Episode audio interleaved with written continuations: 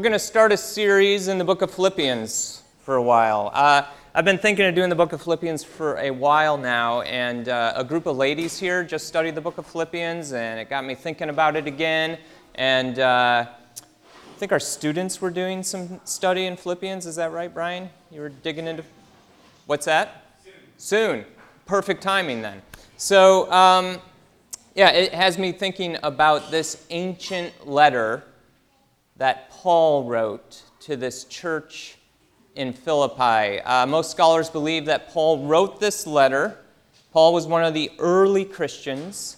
He used to persecute Christians, and then he had this dramatic conversion experience where he came to Jesus, and he started telling other people about Jesus. And Paul, at the time of writing this letter, is in prison. And most people believe it's when he was in prison in Rome. And that this letter was written somewhere around the year 62 AD. And so Paul is in prison, and he's writing this letter. Paul wrote a number of letters throughout his life to different churches in the first century. Many of them churches that he had started. He had traveled the Roman world, and he had started a number of churches. And so Paul is writing to one of these churches that he has ministered to in the city of Philippi. And if I can have the map, you can see where Philippi, just to orient yourself geographically, where Philippi is located there north of Athens. And so Paul's writing to this small group of Jesus followers. Philippi was made into a Roman colony about 100 years before Paul wrote this letter. A guy named Octavius, who later became known as Caesar Augustus, took control of Philippi, and he made it into a Roman colony. And so there was heavy Roman influence in Philippi at the time Paul is writing this letter to the small group of Jesus followers. And so if the name Caesar Augustus rings a bell, in Luke 2, we hear about Caesar Augustus. In those days, Caesar Augustus issued a decree that a census should be taken of the entire Roman world. This is when Jesus was born. Augustus was Caesar. Now, when Paul is writing, Nero is Caesar. And it's a good 60 years later after Jesus was born. And so there is this small group of Jesus followers in the midst of this city, Philippi. Most people believe there are around 10,000 people living in Philippi at this time. And so if you want to follow along, we're going to start in Philippians 1. And the letter begins, Paul and Timothy, servants of Christ Jesus, to all God's holy people in Christ Jesus at Philippi, together with the overseers and deacons, grace and peace to you from God our Father and the Lord Jesus Christ. So the beginning of this letter indicates that Paul and Timothy are together writing this letter.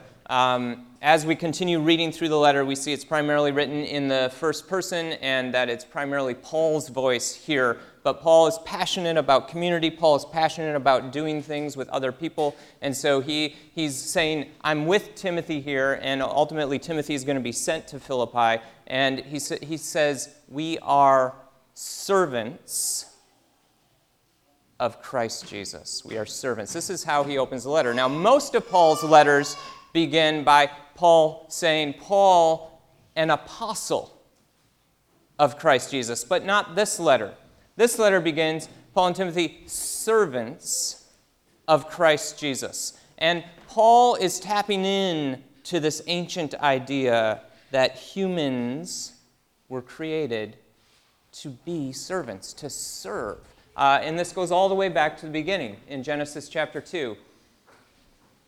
The Lord God took the man and put him in the Garden of Eden to work it and take care of it. To work it and take care of it. The Hebrew words there are abad and shamar. Abad, to work it, is literally to serve. Shamar is literally to protect. And so the original vocation God places on the first humans are to abad and shamar, to serve and protect. To serve and protect. This is the original human vocation, to serve. Why? Because this is what is part of being image. Part of being image of God is to serve. All through the Scriptures, we see that God is one who serves. And so, of course, He's going to create humans in His image, in His likeness, to be people who serve. At our core, something about the core of who God created us to be are people who serve. And Paul's tapping into this when he says, Paul and Timothy, servants of Christ Jesus. Fast forward all the way to the time of Jesus, and Jesus says these words, "Whoever wants to be first must be slave of all. For even the Son of Man," referring to himself, "did not come to be served, but to serve, and to give his life as a ransom for many." Why does Jesus here say he came? To serve. To serve and to ultimately, out of self-giving love, give his life as a ransom for others.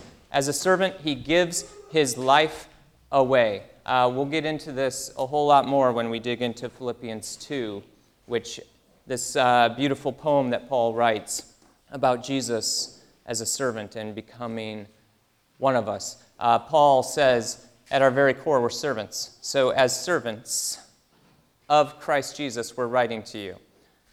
Servants, what does it look like to be servants?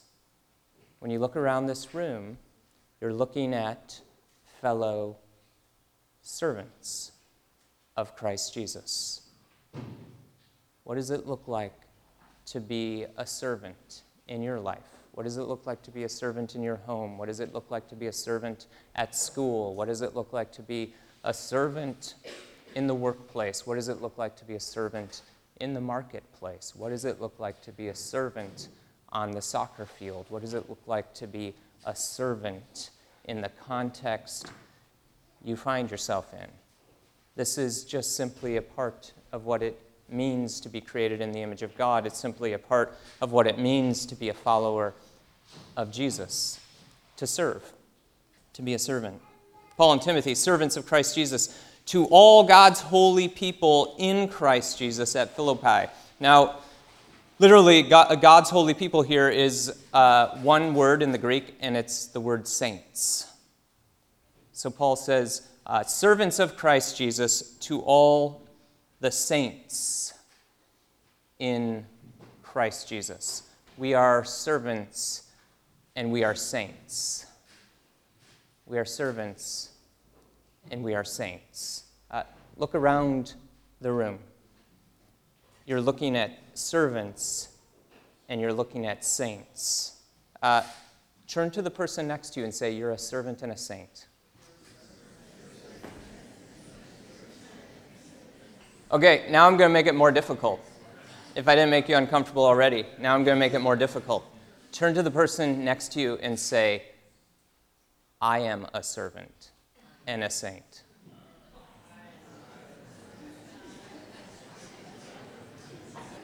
All right, do you believe that? Do you believe it? We are servants and we are saints. We are servants, and we are saints. I wonder what it looks like to be a servant and a saint for you. I wonder what it looks like to be a servant and a saint when you talk about politics. I heard there's an election coming up this week. Just heard it. Servants and saints. No matter who your nominee is, no matter what your politics are, no matter whether you lean left or lean right, you are a servant and you are a saint.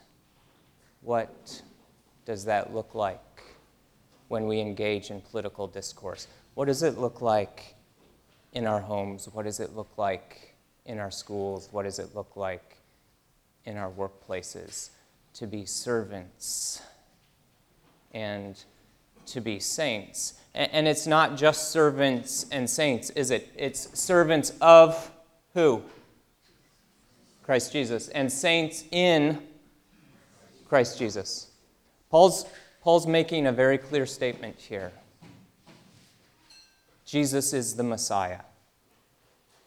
And it's him who we represent in the world as servants. It's him who we are rooted and binded in love in as saints. We are in Christ as we serve in his name. Servants and saints. We are united with Christ. Somehow, beautifully, mysteriously, we are in Christ, and Christ is in us, and we represent the risen Christ to the world as his servants. You're a servant, and you're a saint. Paul is writing this small group of Jesus' followers in the context of imperial Rome, in the context where it's illegal to be a Christian. Paul says, you are servants of Christ Jesus, and you are saints in Christ Jesus at Philippi. And so he's localizing them in Christ Jesus, but also in a physical place, in Philippi, in the first century, under Roman imperial rule, under Nero, who says he is Lord and there is no other. Within that context, where you find yourself, in Philippi, you are a servant and a saint of Christ Jesus. This idea of being in Christ is not otherworldly. It's right here, right now. We are servants of Christ Jesus. We are saints in Christ Jesus in Marin. Right here, this place, in this time. This isn't something that will take place in another life, in the afterlife, or it's right here, right now. We are servants and we are saints in Christ Jesus in Marin.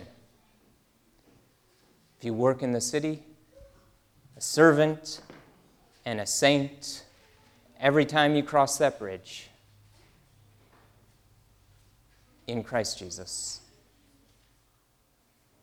In the city, in Marin, in the Bay Area, in the United States, in the world. We're servants and we're saints in Christ Jesus. In a specific place and time. Right here, right now. Together with the overseers and deacons, these are simply offices held in that local church. Grace and peace to you.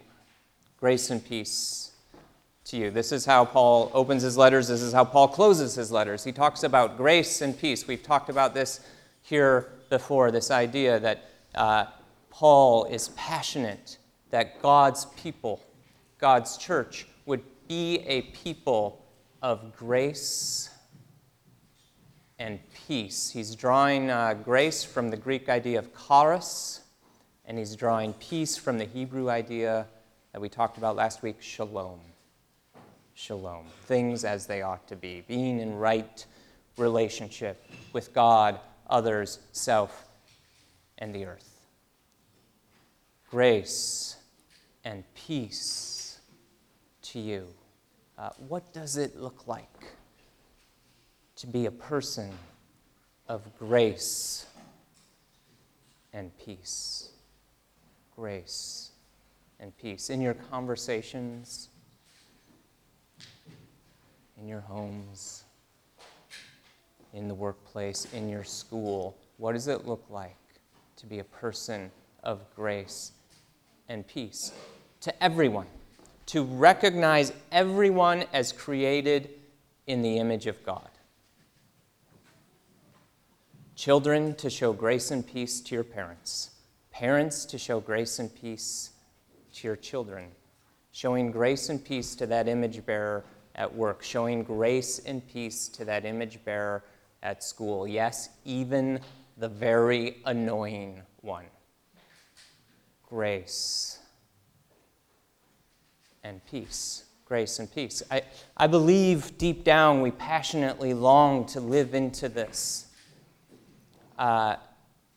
But then it often seems like we just play by different rules on social media.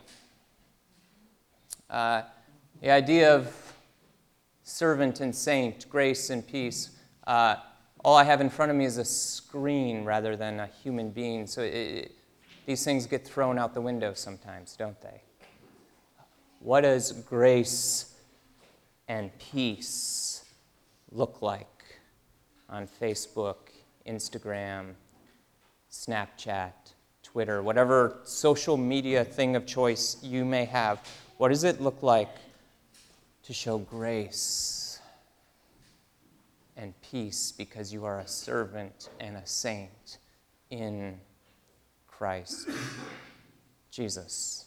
The political discourse, the rhetoric we've seen over the past several months, it feels like it's at an all-time low, doesn't it? What does it look like for the church to be different? And when we talk about these things, and we should talk about them, they're important, and it's important to be passionate about your position, and it's important to be engaged in public life, our common life together. I mean, that's what politics is, the polis. It's our common life together. It's important to engage in these things, but it's important to do so with grace and peace. Grace and peace. But what if our culture lived into these words from another letter Paul wrote? He says, do not let any unwholesome talk come out of your mouths, but only what is helpful for building others up according to their needs, that it may benefit those who listen. Don't let any unwholesome talk come out of your mouth, but only what is helpful. In other words, what is encouraging. I wonder what our culture would be like if we just said, just this verse. Let's just live by that verse and see what would happen.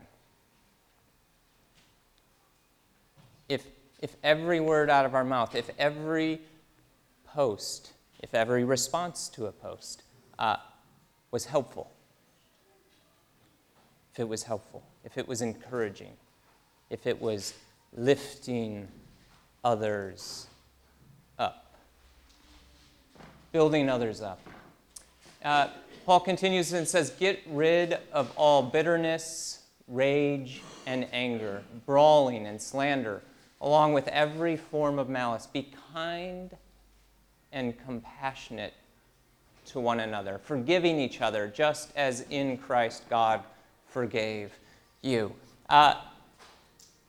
Be kind and compassionate to one another. I wonder for you if the Thanksgiving table this year will just be awkward, because you have that one uncle who his political views are just so diametrically opposed to yours. And what if you went in and sat down at that Thanksgiving table with a posture of grace and peace, and the commitment to being kind and compassionate? This way of living that Jesus invites us into doesn't mean that we're all going to have the same views and we're all going to look alike and we're all going to be alike. That's the beauty of diversity. What it does mean is that somehow, by God's grace in our lives, we can have unity without uniformity. We can have unity without being all alike. and that's okay. It's okay. Because we're servants and saints in Christ Jesus, living a life of grace and peace, desiring to be kind and compassionate. And then Paul continues, "Follow God's example, therefore, as dearly loved children, and walk in the way of love, just as Christ loved us and gave himself up for us as a fragrant offering and sacrifice to God." This to me is just so beautiful. Paul affirms, first of all, who we are. We're dearly loved children who are called to walk in the way of love, just as Christ loved us and gave himself up for us as a fragrant offering and sacrifice to God.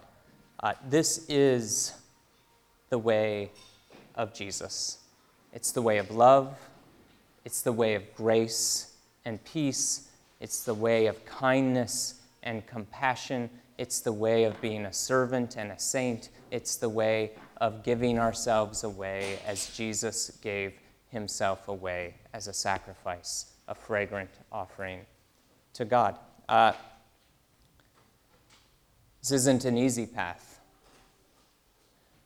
but it's a good path.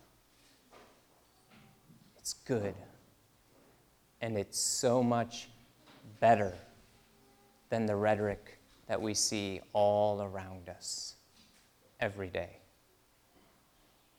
It is possible. It is possible to live as servants and saints of grace and peace in Christ Jesus, to be kind and compassionate even today. Paul's writing to a small group of Jesus followers 2,000 years ago under Roman imperial rule. And he's saying it's possible to be a servant and a saint under Nero. It's possible to live with grace and peace under Nero. It's certainly possible for us today to do the same. Grace and peace to you from God our Father and the Lord Jesus Christ. 3 times in 2 verses, Paul mentions Jesus. Twice, he calls him Christ Jesus or Messiah Jesus. This is a statement that Jesus is the one, the long-awaited one that Israel has been waiting for. He is the Messiah. But then at the end of verse 2, he calls him Lord Jesus Christ. You know what this is? It's a political statement. Paul is making a political statement to this small group of Jesus followers in the first century. Because in Rome, under the empire of Rome, there is but one Lord, and it is Caesar. And if anyone says there is another Lord, they could be killed for it. And in the midst of first century Rome, Paul makes a political statement, and he calls Jesus Lord. From Paul's perspective, there is but one Lord, and it's not Caesar. It's Jesus. As I've talked with a lot of people over the last several months about the election, one thing kind of rises to the top, and it's anxiety. A lot of anxiety. What's going to happen? What's going to happen to our country? Paul says, Caesar's not Lord, Jesus is. I wonder where our anxiety comes from and where we're putting our trust and our hope and our faith. Because it certainly can't be in a political candidate. It can't be in a political party. It can't be in the Supreme Court. It can't be in anything but the one Lord. and that's Jesus.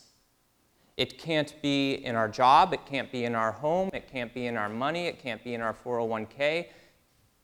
It can only be in the one Lord.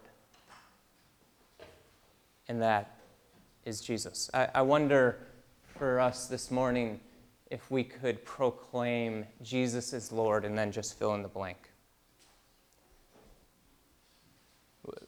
What for you is causing anxiety? What for you has in some way become Lord? And you need to proclaim in your heart this morning that that thing or that person or that institution is not Lord. Jesus is Lord. When we come to this table and take this bread and dip it in this cup together, as a part of our common life together, we're doing a number of things, but one thing we're doing is we're making a political statement. And that political statement we're making when we take this bread and dip it in this cup is, Jesus is Lord.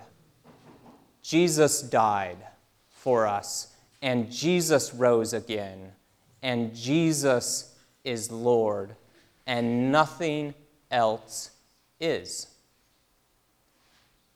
Jesus is. This is a part of our polis, a part of our common life together, that we proclaim the death and resurrection of Jesus together as a community when we come to this table and dip this bread in this cup. We say, Christ's body was broken for you. Christ's blood was shed for you. Thanks be to God. Jesus is Lord. God, this morning more than ever, we need to trust and believe that you are Lord. I pray that you would shape us and form us in the way of Jesus, to live with great hope, to live with great trust. God, this morning as we partake of the bread and the cup, fill us anew. Give us great confidence in the work you've accomplished on our behalf, on the cross and through the power of the resurrection. Remind us anew, God, that we have your very Spirit living within us, that there is nothing to fear. We're invited to walk in the way of love. There is no fear in love. Perfect love drives out fear. God, make us a people this morning of grace and peace. Remind us that we are servants and saints. Make us a people of love and forgiveness, kindness and compassion. People who bring your hope and your healing into every area of our lives. It's in the name of Jesus, everyone said, amen.